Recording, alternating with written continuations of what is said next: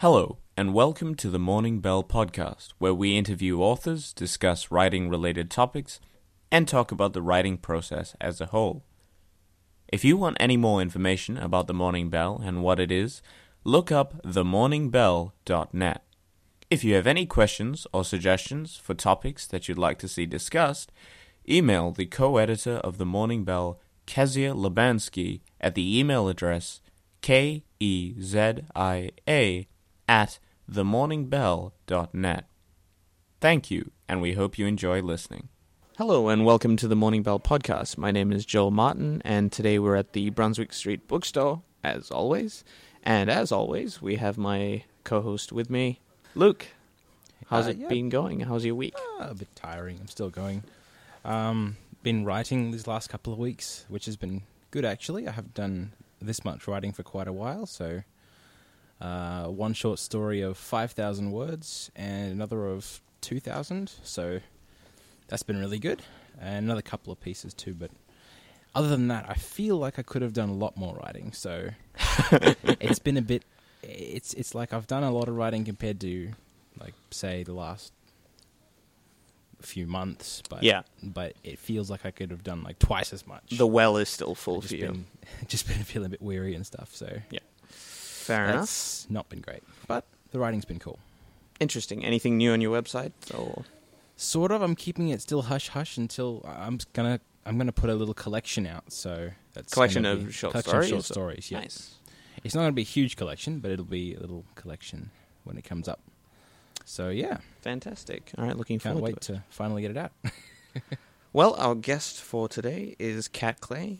Kat is an award winning photographer and writer from Melbourne, Australia. Her first novella, Double Exposure, is a weird noir tale released June 2015 with Crime Factory. This year, she has been awarded a Melbourne UNESCO City of Literature travel grant to attend the World Science Fiction Convention in Spokane, Washington State. I wonder if I said that right. Um, in 2012, she was a finalist in Travel uh, in Travel Photographer of the Year, New Talent. Kat has written non-fiction articles for both travel and academic magazines, including The Victorian Writer, Literary Traveller, TNT, Travel Weekly, Matador Network, and Weird Fiction Review. Kat, thanks for coming on the show. Oh, thanks for having me. Um, to start it off, why don't you read us a little of what I guess we're going to be talking about a little later in the show? So start us off with a paragraph or two and an intro, if you like. Uh, yes, so this is just the introduction to my uh, novella, um, Double Exposure. And um, I'll tell you a little story about the opening um, after I finished reading it. But this is just the opening. And I've got a um, really big urge to read this in a really noir kind of 1940s, ridiculously funny New York voice. But I'll, I'll leave that alone. Fair enough. Nothing sold city secrets like a dead dame. Didn't matter how she died, just that her beautiful body was on a bed surrounded by pills or blood or both.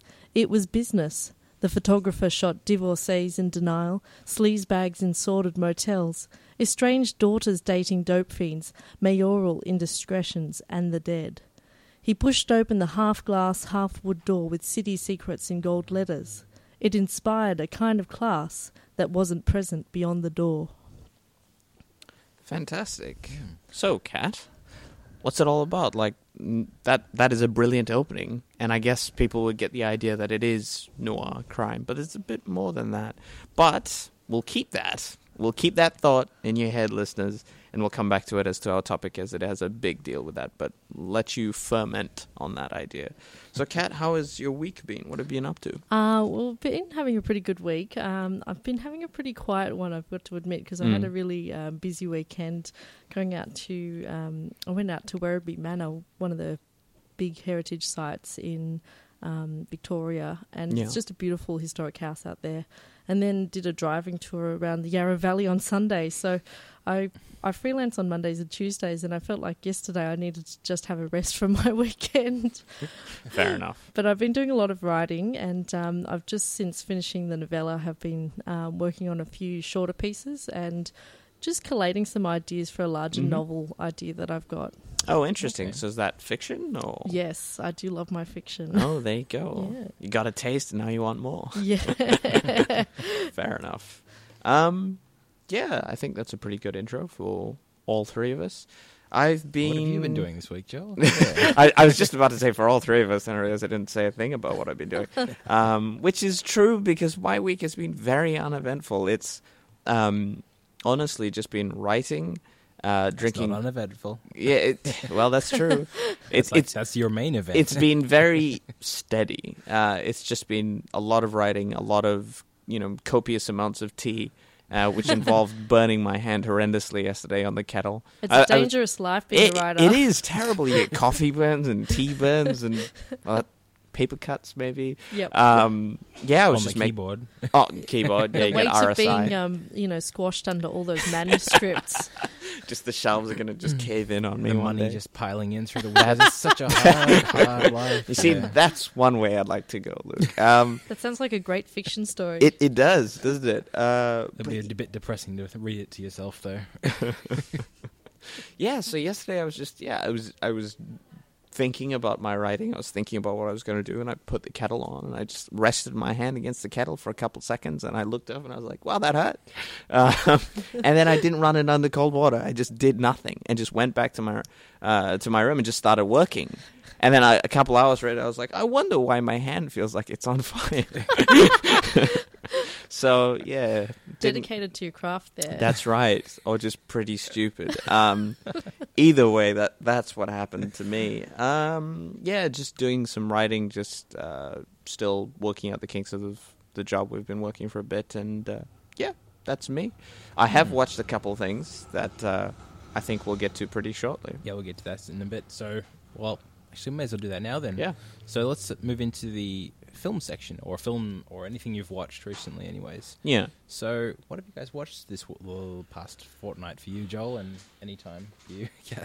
All right. Well, for me, I did watch something, and I really want to talk about it. And, and it's one of those things that I think I felt a lot, you know, very, very strongly about. It. It was a, um, well, it is a, a season, uh, season one of Wolf Hall. Now, Wolf Hall is um, based around the events, um, well, I guess the main events of uh, Thomas Cromwell, who was an advisor to Henry VIII um, during the whole Anne Boleyn and the many wives of Henry um, issue. Uh, th- other shows have done this before, like the Tudors and stuff like that. Um, and so it was, you know, with a bit of hesitation, I went into Wolf Hall. I, I'd only heard a little, and what I did hear was very, very positive. So I went in with it, and I was, you know, um, a bit of trepidation, but I watched it and I finished uh, the first. And you can you can buy the DVD; it's out in ABC uh, shops, so you should be able to get it there, and in JB, I think as well. Um, and for international listeners, it's online everywhere. Basically, uh, you can get it anytime. But Wolf Hall is very, very well crafted. It's one of those TV shows to me that proves you don't need to sex up history. You know, you don't need to make it all sexy and dark, and because it is very, very all of that. Um, if you just keep to the events, sure, there are liberties taken with the historical. Um, events and such. And a lot of the criticism, or you know, a little bit of the criticism on the series has been just that. It's just like, oh, you know, I felt like it favored this character um, over that character, and yeah, there's a bit of that. Around the main events is uh, there's two characters in history that that are quite important to this story, and one is Thomas Cromwell, uh, and then there's Thomas More. Now, Thomas More is the author of Utopia and other such material, and he was a very staunch Catholic. So when the whole Reformation came about and how, you know, the King of England wanted to break away from uh, Catholicism and, you know, for his own reasons, uh, he was opposed to that. And, you know, uh, history tells us he uh, paid for it with his life. And Cromwell did for another reason, very, you know, a couple of years later. But in this one, it definitely favored Cromwell's version of things. He's the protagonist for this series, so it's inevitable that they will give him a favorable bias. Um, but nevertheless, they don't go into the whole of this is a really good guy. They don't give you that um, sense that this guy can do no wrong either. He he has flaws, and you can see you know you can see the compromises he makes, and you wonder, uh, you know, would you have done this those years before? Um, Is it more of a character building sort of thing? Yes, then, it, it's very, very well done. You know, the character is complex, uh, well crafted. His relationship with other people are very interesting, considering that the way they portray Cromwell in this one is very quiet, reserved. He doesn't talk a lot. You'd think that would be tough, but you know the actor did a uh, Mark uh, Rylance, and um, no, Wolf Hall really blew me off my feet. I'm very, very impressed at what they did, and and it just proves to me, I guess, um, why I didn't like the Tudors so much. You know, the Tudors. Uh, it was very soapy, just like a lot of HBO dramas and such these days. There's a lot of soap, there's a lot of stuff in there to keep people interested, um, and they feel you know people will just fly away if they don't immediately have payoffs. Yeah, yeah. Um, so yeah, I, I, it was a very very good show, and I guess that takes up my entire segment. Um, I did wax a little bit lyrical there, but it yeah, I I really liked it. It was a very good show, very very strong.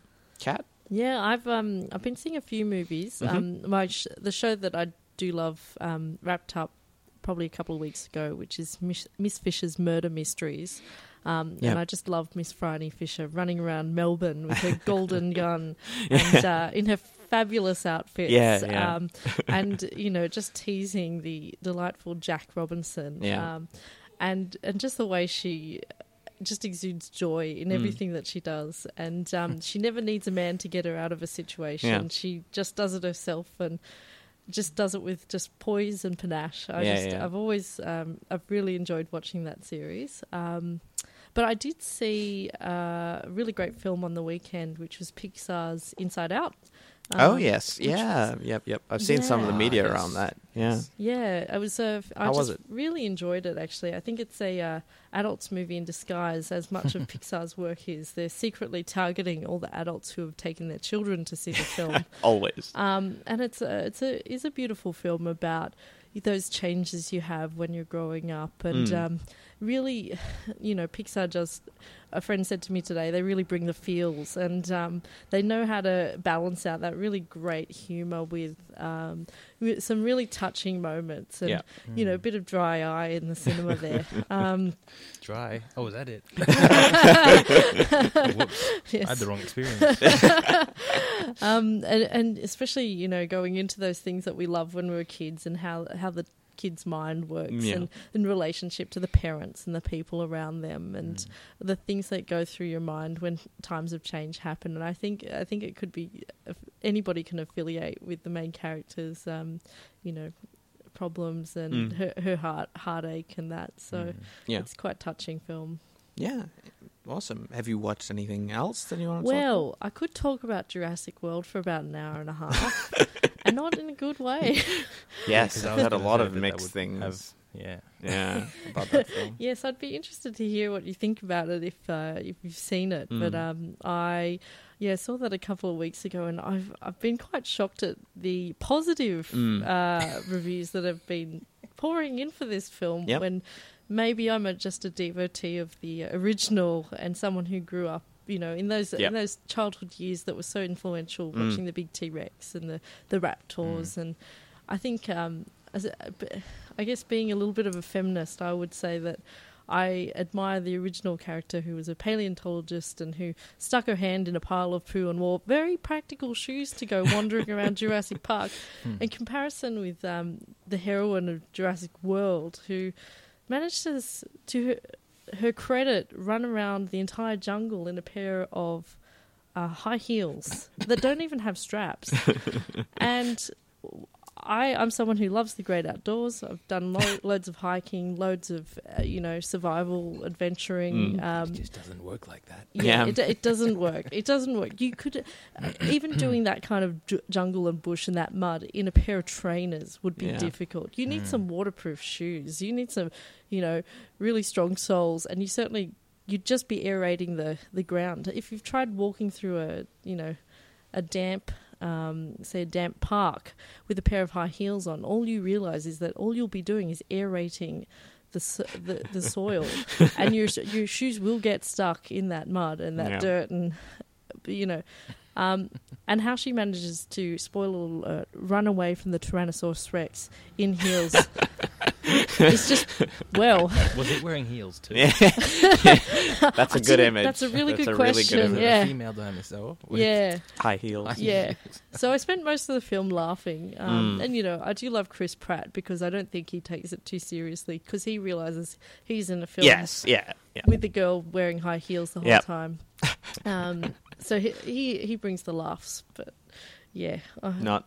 Not, not not my best, favorite movie. No, See, I've, I, See, I. I put off watching it because I've watched, you know, the Jurassic Parks, and you know, again, I stick to it. The first one was the best, simply Mm. because it understood what it was trying to be. You know, you know, the hubris of um, how man is and how we want to recreate. There's a lot more going on in that film than me as a kid watching it. You know, when I first watched it, and I was like, "Wow, dinosaurs!"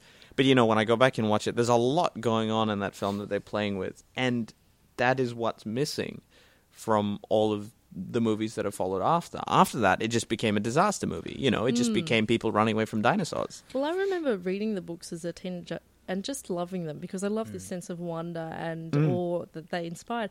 But I think too, what I, I really felt that Jurassic Park did get that balance right in that t- term of the main character who um, was played by is it Richard Attenborough, uh, David Attenborough's brother. Yeah. um, and had this really soft and gentle and caring side, but also this side that wanted to be successful. Yeah, and yeah. was very driven, and he had a really interesting character in that. Whereas Mhm. I feel like I I'm pretty sure Irfan Khan is the the megalomaniac Mm. Indian, uh, uh, you know, uh, uh, world Chaos owner. The, sorry. Hang on, I'm trying to figure out who you're talking about. That's all. He's the he's the kind of you know, um, I guess the megalomaniac who wants to who runs Jurassic World Yeah, and owns it and wants to fly helicopters all around the place. And he's so one dimensional. in Yeah, and yeah. he's got the worst script to work with. And Yeah. I just watched him, and I, I've I've heard of his performance in In Treatment, and it's meant to be incredible. Yeah. And I just saw him in an Indian film called um, The Lunchbox, and Mhm. he was a producer on that, and he was really gave a subtle performance in that, and he's such a better caller actor Then what? than in- what was given to him in this film. yeah. And Yeah. I just felt really disappointed with him, and as well as, and not in his acting skills, but in just the script that Yeah. he he had to work. It's very with. difficult. What can Yeah. you do, really? Yeah, Um, his apart pay- from not I'm take sure the job. salary stayed I'm apart from the paycheck, argue yeah. the- as long as he didn't argue with his lines, he get a good paycheck. That's you know? right. yeah. But um, Uh, yeah, interesting. Luke. Yeah, I'll, I want to actually keep keep on with that. Did was there? There wasn't a Jurassic World book, was it? I don't. I didn't follow it closely enough to know that. No, I've only read um, I've read Jurassic Park and the Lost World. I think Mhm. it's the Yep. sequel, and um, yeah, I, I don't know that there are any more by Michael Crichton in the No, series. yeah. Um, but I'm happy to be corrected if I'm wrong on that. I, th- Well, I think there might have been some tie-in stuff. Jurassic There. World on him, anyways. no, no, that would be odd. Yeah. But yeah, I, I really, I think I liked all of the first three actually. The uh, the first one was good because it was the original idea, and obviously it had all these themes of the the um, the pride and the fall of these people who are digging through technology and and history and everything and mashing them all together. The second one and the third one, I think, didn't fall down because it wasn't starting up a new idea. It was going to the place where it was started in the first place. And the first time, I can't, I can't recall what happened in, in the Lost World. I know I read the book, but I can't remember what it was, what, what started it. But the second time, it was a blackmail of one of the first characters, and that was that sort of helped to carry it. But starting the park again doesn't compute with anything that has gone through so Mm. far. Absolutely. See, see, I, I almost want to take you to task with the second and the third because yeah, there were good bits of one Jeff Goldblum. Oh yeah. Oh, uh, we By all Jeff accounts, Goldblum. the guy is, you know, I'm not criticizing him. He's amazing in No, sorry, everything. they weren't perfect films, but yeah, I, I think they, they still stood. They were okay. I They think still so. exist, uh, yeah. The second one did stand up. It wasn't as good as the first, no. Yeah. But I think too because you're working with the original writer's source material, Mm. which w- Michael Crichton's always been a very strong plotter, a very Yeah. strong writer of um, thrilling stories and Yeah. adventures, and very creative too. And that's why his books sold so many copies Mm. because he knows how to hit all those notes in that kind of story. Um, but with this, I don't think they had that source material, so it feels Mm. like it's rehashing that. And I think some of the logic is lost in that because you've got someone setting up a Jurassic World and completely ignoring the lessons of the past. And I mean, I know that history does repeat itself, Mm. despite many Yeah. warnings not to. But you know, it just seems like they're kind of ignoring this uh, passive thing, uh, this past, and I feel that it ties into a really, I guess it's a bit of a saddening movement for me in cinema at the moment, which is to remake a lot of films that. You know, the are the films that I I grew up with, and Like Yeah. um, RoboCop. yeah, I mean, just The beloved Dinosaur World, films. that would be all right. yeah, oh, yeah. Don't, don't get me started on RoboCop. And yeah, my general rule is don't remake a classic. Like you Mm. can't, you can't top it. It's like remaking Psycho. It's like remaking RoboCop. yeah. You just You're don't do that. do a better job. and and the and the funny thing is with Mm. you know this side tracking side tra- uh, tracking a bit before I get It's back still to it. film. It's fun. Yeah. it's, it's, it's the discussion. It's, It's a discussion. yeah, that's right. Um, is that with RoboCop, like you, I could go on for hours about how much I love the original and um, the the director's vision, and you know how intelligent that director made an an American action film that had all these things underlying the surface of what made that film so good. Uh, and then uh, the new film making it a thing is the thing is if they had made that film and called it any other name it would have been an alright film because everybody said it was actually an okay movie even though they wanted to hate it but by trying to make a robocop movie oh there's almost a part of me that's like why would you make something It's that's like perfect wrenching a part of your heart out. That's from right, Your it was my childhood and. Just stomping on it. Yeah. And I think um, uh, one of the film that comes to mind, which I, I felt similarly about, and I, I mean, I didn't see it till I was older, but Total Recall, and it was Yeah. another one of those films. Just why did you? That's right. Why did you need to remake that? Sorry to cut you off there Kat but you were in the middle of total recall i think Um, yeah, so I was just saying that I feel like um, a film like Total Recall is another example of yeah something that didn't really need to be remade. And Hmm. I feel like, uh, and again, I saw the Judge Dredd remake, and I feel like some of these films have the most exquisite visuals, and I, I love. I loved um, actually seeing some of the visuals in the Judge Dredd film because I thought the, the effects team did. oh such an I, I have some opinions on Dredd so i'll let you finish and then i'll yeah. jump right in well, I, I, I've, you know, I'm not.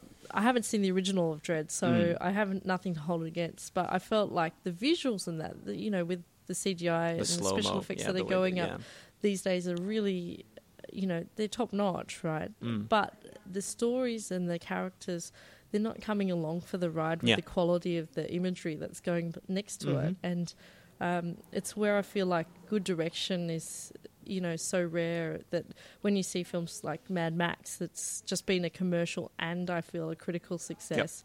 You see a really strong director with this really strong sense of Mhm. direction Mm. and really great visuals to attach yeah, yourself. it doesn't feel like a cash in. no, no, it feels like a really brilliant film, and I think we forget that audiences are really open to coming along for these amazing rides and want to be awed and wowed and experience stuff. But They don't want to see some. Well, maybe they do want to see it, but they don't want to necessarily see something that's already awed and wowed them Mm. done in a different way. Yeah, done done in a way that almost lets it down. You Yeah. know? yeah, It again Mm. gonna jump in on that Judge Dredd train because I till this day I will hold up my flag and say the f- the original movie was the worst on on this planet adaptation of a Judge Dredd comic that I have seen. It is terrible. Uh, the the idea behind Judge Dredd turning into just this generic action hero, which he is an action hero. Make no bones about it. He's not some complex character. But but the very fact that Sly took his helmet off so many times that movie because he's like, I'm Sylvester Stallone. It's like just in case you forgot. Because I can't keep this helmet on. It's it shows to me that film was just had no soul the first movie and i'm sorry to people who like the original and that's why i thought the new Dredd Two or four. the the new Dredd, like just just called Dredd, is is such a um, ode to those comics, such a you know a big fan approval of this is Judge Dredd, and we're just going to give you a very very simple story. There's not a lot to it, but this is Judge Dredd, and I I was shocked to see the audience reaction, uh, especially in America, of just not supporting the movie. Um, for several reasons, I guess, but also that it wasn't a native uh, American production. It was a South African, and I think um, oh, I, I can't remember the other, but mostly South African um, production team, and it was just it was brilliant. I think Dredd is one of the best, um, uh, not superhero, but in that vein of these sort of commercial films that are coming out. And and to me, it was Mm. just a glorious shame that that film got you know no exposure. Um, And it did it did well on the whole um, DVD sales and stuff like that. But yeah, I have a theory about that, and it's a little bit of a diversion. But my theory is always that films struggle, um, especially when they're adaptations from comics and that, Mm. um, when the main character's constantly wearing a mask. So Mm. there's three characters I can think of that really struggled in. I felt in the film adaptation. One is Dredd, because you just don't get that full range of his face Mm. the whole film. You just get the pursed lips yeah, and yeah, cranky face. Yeah, Um. The second one is Bane from a Batman. Yeah. I found that uh, really hard to get. A, Bane was an awful character. it was hard because he's wearing a mask the whole time, Yeah. and you can't get that emotive sense from an actor Yeah. in a visual film Hmm. when they're wearing a mask. And the third one, which I feel is the strongest point in this argument, is V for Vendetta Mm. because it's a brilliant script, it's a brilliant story, Yeah. it got brilliant actors in it. But it's really hampered by the fact you can't see it's Hugo Weaving, isn't Yeah, it? yeah. The- his face the whole time, and and that was the difficulty. And and it's, it works on paper because you you're imagining this and you're imagining the story, but But in the the- yeah. in a screen, it really brings home the reality of the fact that he's wearing a mask all the Mm. time, and you know, I feel like it could have, it would have, it would have, I guess, deviated from this the comic um, if they'd have had a half mask or something like that, and I don't think it would have really worked with the story, but. It's really, really difficult to do that. Yeah, You know? it's Mm. it's difficult, I think, but like for V for Vendetta, I think um, I I I really liked the fact that they kept that mask. Mm, I, I there, there's a sense that you, you're completely right in the fact that it's impersonal, mm. um, but I think uh, being impersonal as a character is very strong as well. Mm. Like, can be really, really well done.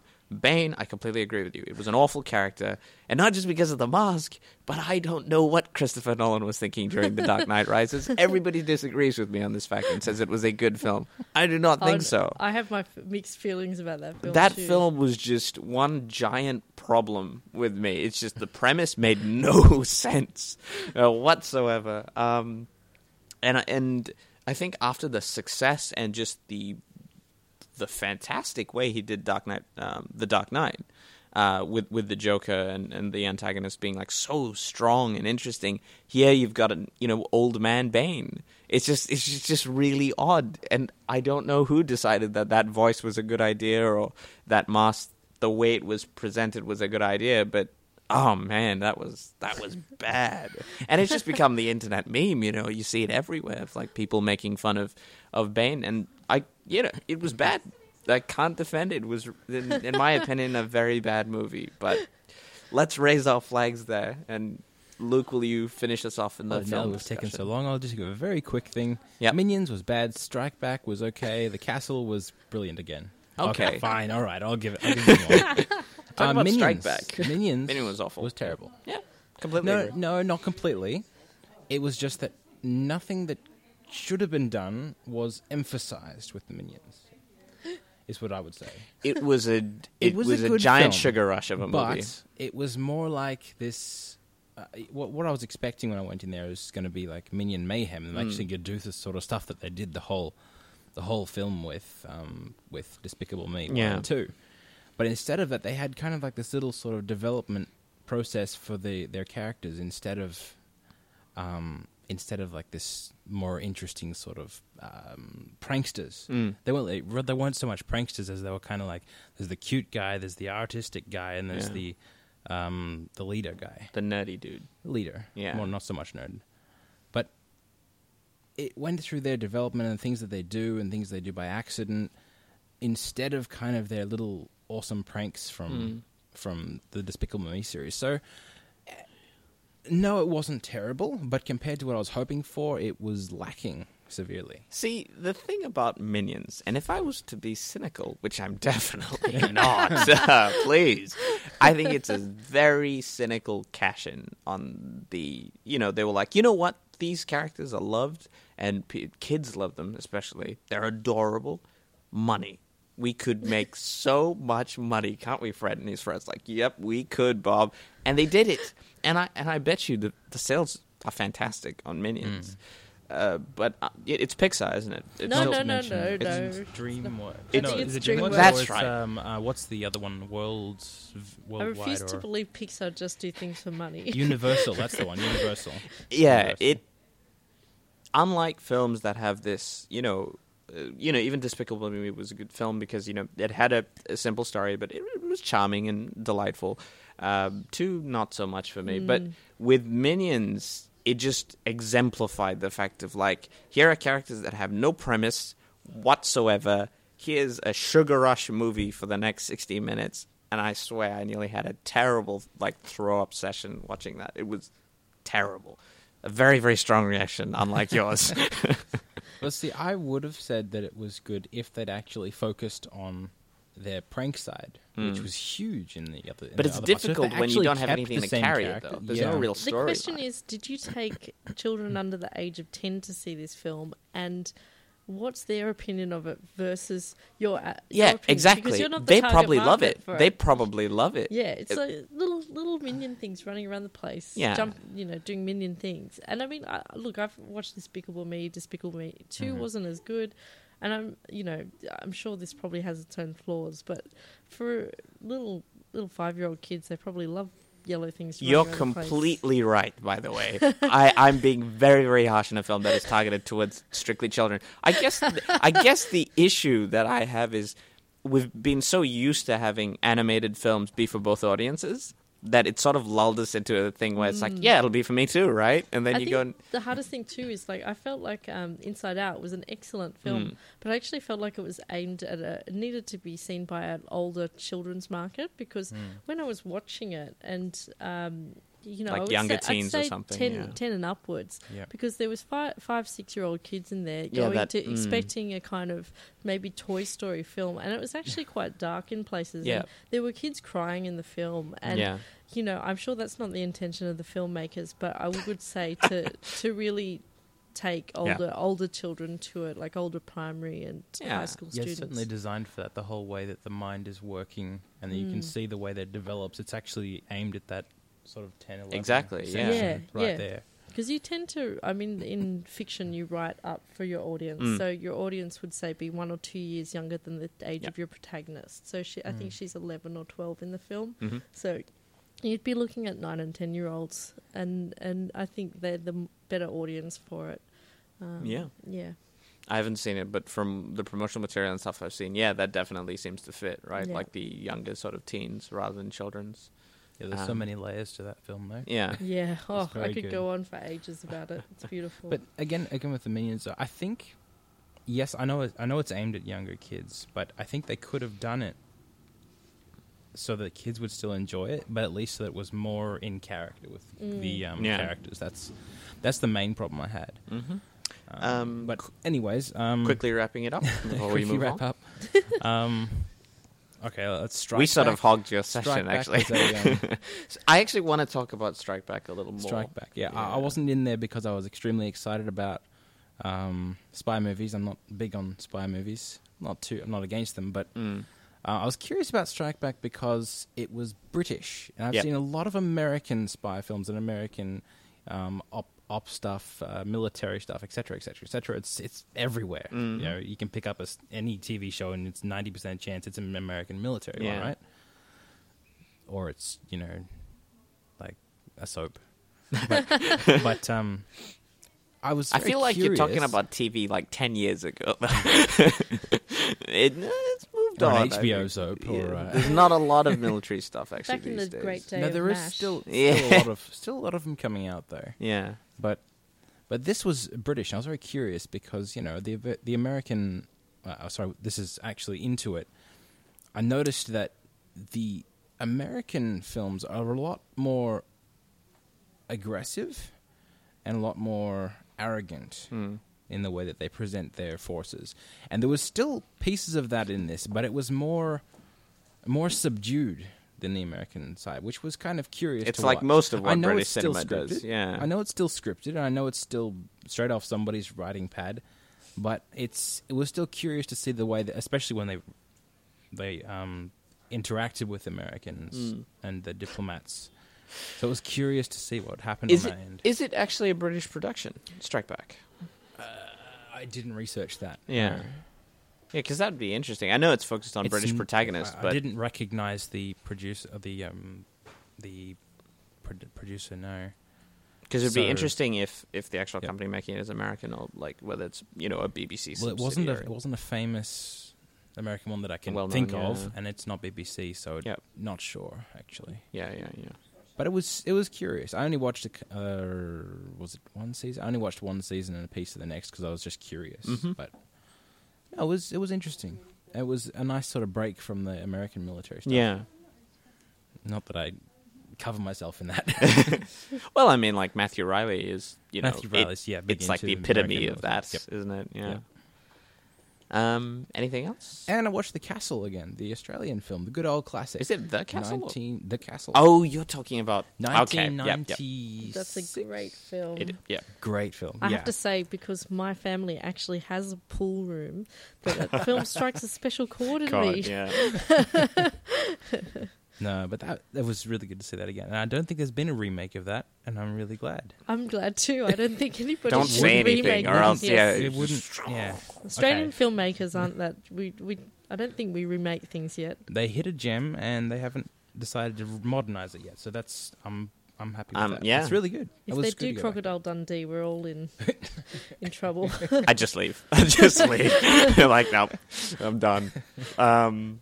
But yeah, Yeah, I so think- it was good. It's just watching the the whole family interaction, and it's not like one of those families like in most films where it's like everybody has some kind of argument with another Mm. person in the family, and they split up halfway through the the film. It's like everybody in the family is tight knit, like completely. yeah.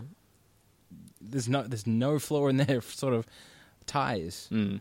And it goes through the entire story like that. They're a Yeah. family that just really loves each other, Yeah. and I think there's there's actually a lot to be said, and there's a lot of families like that out in the Australian suburbs, and Mhm. you know I think that's quite what's quite touching about the film, and plus Eric Bana in that tracksuit's quite hilarious. So Talk about an actor we'd like to see more of. Yeah, Yeah. it's very good. Um, yeah. Anyway, that wraps up for me. fantastic. Before we go on to the topic, I have a really quick section that I would like it to be um, a section that we can possibly do over a few podcasts. But it's basically talking about criticism. Now, writers are, I guess, very um, touchy when it comes to criticism.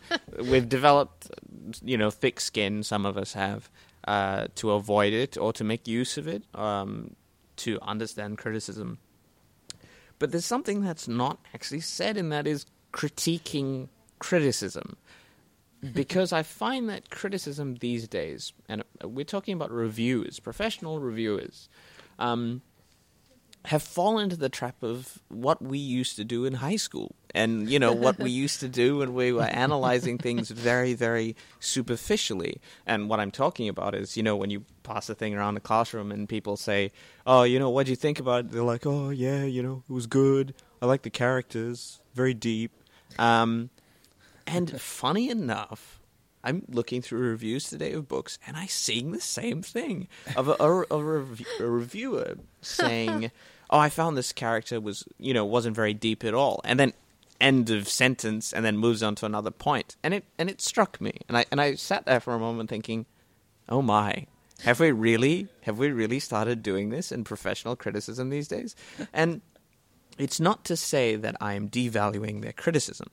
I'm saying that if you wish to critique a piece, I feel like you should qualify that and to um, to actually articulate it and not be very blasé with your criticism, which I think is all right when you're starting off in high school or whatever, but certainly is, in my opinion, unforgivable when it comes to professional, yeah, yeah, professional criticism. criticism. So let's talk about this one thing, and that is exactly what I just said: is this character wasn't very deep. everybody's seen sentences like that on the web, whatever. And in in some ways, I think uh, things like Twitter and Facebook exemplify this of short, snappy messages that don't have a lot of context Mm. but have a strong opinion. And when we say a deep character, we're we're thinking, oh, you know, a character has depth. What does that actually mean? It's very hard for me to actually identify what that actually means because some characters are not meant to be uh, complex three-dimensional characters. They're meant to be um, maybe it's a psychological mirror of another character showing a different side of himself or herself through a different person, and then they identify or don't identify with that character. And there's so many aspects. So this is what I have to say for this. If you're going to say this character isn't very well fleshed out, then actually spell it out in your criticism. Say, um, I didn't feel like the author dwelt too long on their thoughts, or you know, the emotions weren't clear to the reader. We didn't really get a sense of what they were thinking most of the time, or feeling, or whether there was any other motivation apart from I kill things or I don't kill things. that way, the actual reader, when they're reading a, a piece of review, they actually understand that. They're like, oh, that makes sense. So that's just what I've got to say.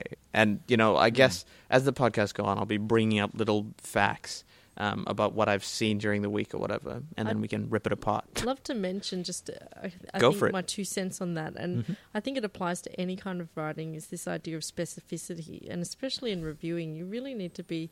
You can't be generic in any kind of good writing, um, whether That's it's right. fiction or non-fiction. And if you're going to critique something, then you really have to identify strongly those um, those parts and aspects Mhm. of it that you liked and disliked. Um, and I used to run a review site, and I felt like I would rather review less books and write quality reviews than you know Yeah. do a scattergun approach to to I know what you mean, writing yeah. reviewing. And and and the thing is, the authors want to read. You know, detailed feedback. You know, we, it's not that we don't want to read. Um, we want to read about what you thought of the characters, because it's really the only way we get better is Exactly. to understand where where the weaknesses are, or where the good points are, and Mhm. you know. And if What you write a terrible review, well then yeah. you know we'll just ignore you forever. Yeah. Yeah, pretty much. yeah. If it just says not deep, it feels like you're throwing a punch, not like you're Exactly. not like Mm. you're trying to help. Yep. So Yep. And not trying uh, not like you're trying to help your readers you know people Yeah. who might buy or not buy the book you're not doing them a service at Mm. all nope. you're just reinforcing the idea that most reviewers today are missing the point Maybe what it needed was a shallow character there. yeah exactly Who you know that that that's exactly what i'm talking about and you know for our listeners that will now go troll through the podcast to where i said a character wasn't deep at some point i'm sure we have but the whole point is that people should get better about this that we should be more thoughtful in our criticisms, and that applies to every one of us as well. But like I said, we're not professional reviewers, um, or I'm not in, in the very least. and it's my opinion on things that come up, and we might be doing this more on the podcast. Some weeks we might, we might not. So that's a new section for you. Um, moving swiftly on to our topic for this uh, week, Kat, your book, um, novella, actually, Double Exposure. It's fantastic. I've read it myself. It was very good. I'm not just saying that. I'm a big fan of crime, and especially crime that straddles the line between different genres. I like the idea of mishmashing genres. Um, so, what gave you that idea? Like, we heard a short segment at the start, and it, it was interesting to me because I, I read it, and um, I was like, "Wow, that's that's a lot of information about photography." And I'm like, "I wonder how she knew all this stuff, and you know how much research would have gone into it." And then I remembered, "Oh, that's right, you're a professional photographer." that probably helped. Yep. Um, so yeah, talk to us uh, a bit about it. Well, um, you know, it's a it's a very deep book. Um, I see what you did I had there. to slip that in. Um, okay. Yep. I uh, Specificity. yes, specificity.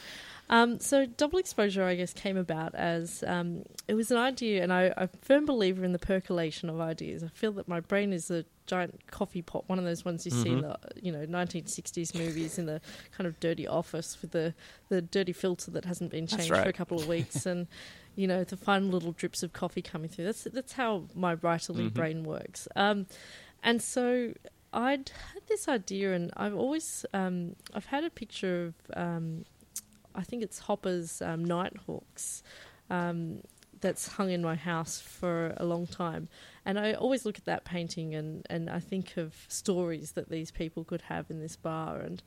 You know, and, and in kind of looking at those those pictures and photographs of the night, and you know the scandal photographers through history, uh, this character began began to come to me um, called the photographer, and he was this guy who would do anything for a story. Um, but what happened when he came across a story he couldn't explain? Mm. And I, I wrote a little bit out of a little um, character sketch um, and kind of opening scene uh, where he goes to take some photos. And um, the original idea was that he'd taken these photos and he the body had been there at the crime scene. And then when the police had gone there, the body had disappeared. Yeah. And I didn't know at that point in time whether it would be supernatural or not. Um, so I'd had this sketch sitting there for about three years or so, and um, I met the publisher of Crime Factory, Cameron Ashley, at a pitching event in the, at the Wheeler Centre. Um, and basically, you had three minutes to pitch your ideas Yep. to a publisher, and they said yay or nay whether they'd like to hear from you a bit more. And I hadn't actually come to pitch a crime story at all, Mhm. and I went and talked to him because I thought, well, I actually do love writing crime as much as I like writing other types of genre fiction as well. And we just hit it off, and um, both had really common interests in James Ellroy and Jeff Yeah. Vandermeer's writing, and um, yeah, asked me what I was what I had had for him, and I told him about this idea I'd had for a while, and um, from there that grew the story of double exposure. Mhm.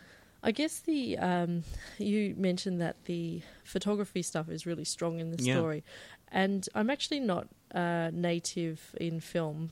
Although I did do when I did film at university, I shot on 16 millimeter film, Yeah. And we'd be Mm. changing the bag, the film reels in the bags, Mhm. and Yeah. I found that quite frustrating for me because I, I do like the instantaneous Yep. nature of digital. Um, uh, but growing up, my dad had a dark room in our garage, and my dad has always loved Mm. photography. Um, my sister loves photography, and so do I. And I think we were brought up with that passion for images. Um, so, but in writing Double Exposure, I did a lot of research on the historical aspects of crime and um, crime photography, and looked through a lot of uh, photography books, as well as looking at how the cameras from that era. So the the Speed Graphic was the main camera Yep. from the 1940s that was used in um, in kind of uh, news photography. Um, and then later on, you get the Pentaxes coming through from, and the Leicas from the the war correspondents who use them Mhm. instead of the speed graphics Mhm. um, because of their lightweight nature. Um, but the speed graphic was a bulky box thing, um, and I read a lot about people who'd used them, talking about the process of using them, and it was such a difficult process. It's not like you see in the films, and this is one thing that really stuck out to me is how incorrect the depictions of classic photography are in in, in you know noir films Yeah, that yeah. are made today. This sense of nostalgia perpetuates these films, but um, you see the scene. It happens in all films with. There's a whole bunch of photographers with the flash bulbs popping, Yep, yep. and they go pop, pop, pop, and you know, miss, miss, you know, Yeah. tell us the story of how you became a Hollywood starlet, that kind of thing.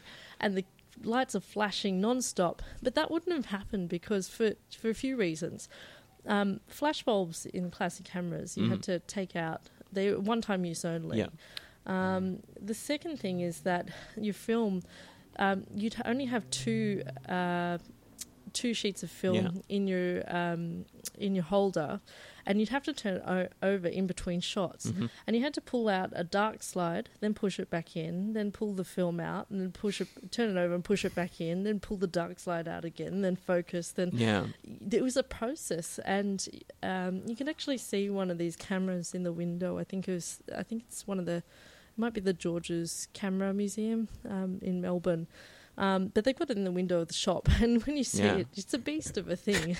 it's a big, you know, you you wouldn't need large hands, Yeah. and it's it's a, a monster. Um, so I wanted to just kind of go in and really. Um, le- I watched a bunch of great YouTube videos of real, really enthusiastic um, uh, amateurs and enthusiasts of of classic photography using the five Yeah. by fours, Mm. and they demonstrate how to use them on on YouTube. and it's fantastic to see them in action, and it Yeah. kind of makes up for not being able to get my hands on it, Yeah. one actually and use it. Mhm. But it's the next best thing, and Yeah. YouTube is a great tool for research because you get that that feel for what it was like. Interesting. Um, when when you decided to mix, you know, mix the genre at, at one point, you know, you mentioned about the body being there um, one moment and then gone after he takes his eyes out of the out of the lens. It's it was interesting to me because yes, I'd I'd read the blurb, and then I read it, and then I got to like I think the the mid uh, the midpoint in the in the book, and then I was like, whoa, I didn't know this genre was in here too. you know, was there a fear when you were writing it? Like, mm, am I should I stick just straight crime in here? You know, play it safe. Was there any of that? there was a writing it? little bit, and I um, there's a few things that came into it, but I, I think because I love books that cross the genres of crime and supernatural, and two two of the probably biggest influences in this story Mm-hmm. was um, Finch by Jeff Vandermeer, which is a, a weird noir, and it's Yeah. set in his fictional um, fantasy town of Ambergris, which is taken over by mushrooms, Mhm. and these are these are um, quite insidious mushrooms that use their psychotropic effects to enslave the people of Ambergris. Yeah. And Finch is kind of wandering this line between his mushroom overlords, investigating this crime that uh, very trippy and bizarre, Yeah. and trying to liberate the city at the same time. And it, it's a very haunting book, and Jeff Vandermeer's work has always stayed with me. Um, yeah. even when I kind of I, I don't necessarily um, it's one of those books that I I think about often um, whereas at the time when you read it you kind of it's those books that you that stick with you and you keep rethinking about the content and um, at the time maybe didn't strike you so much but all of his books have in some way really kind of haunted me Yeah.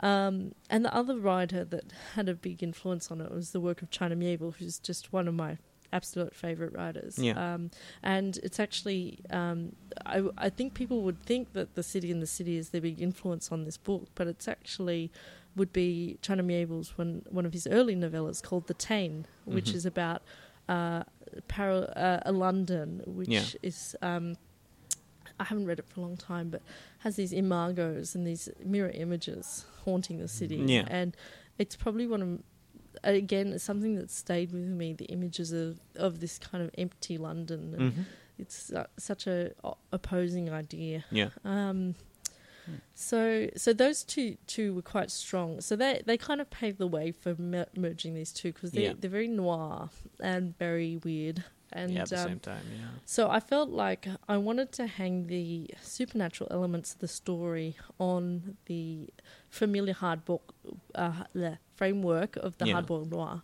Yeah. So Mm. at least there's an anchor there for. So if crime readers come to this, they're familiar with this framework. They know it's the, in, and I would say most people who are passionate about popular culture Mhm. would know the hardboiled detective with Sam Spade and yeah. you know. Um, so you know these elements, and you know these kind of, I guess, not to use the word cliches, but you know these things like there's the detective, there's Yeah. the femme fatale. Yeah, yeah. Um, she comes in with a problem, that kind of story arc, yeah. and then I start to introduce those weird elements into Yeah. that.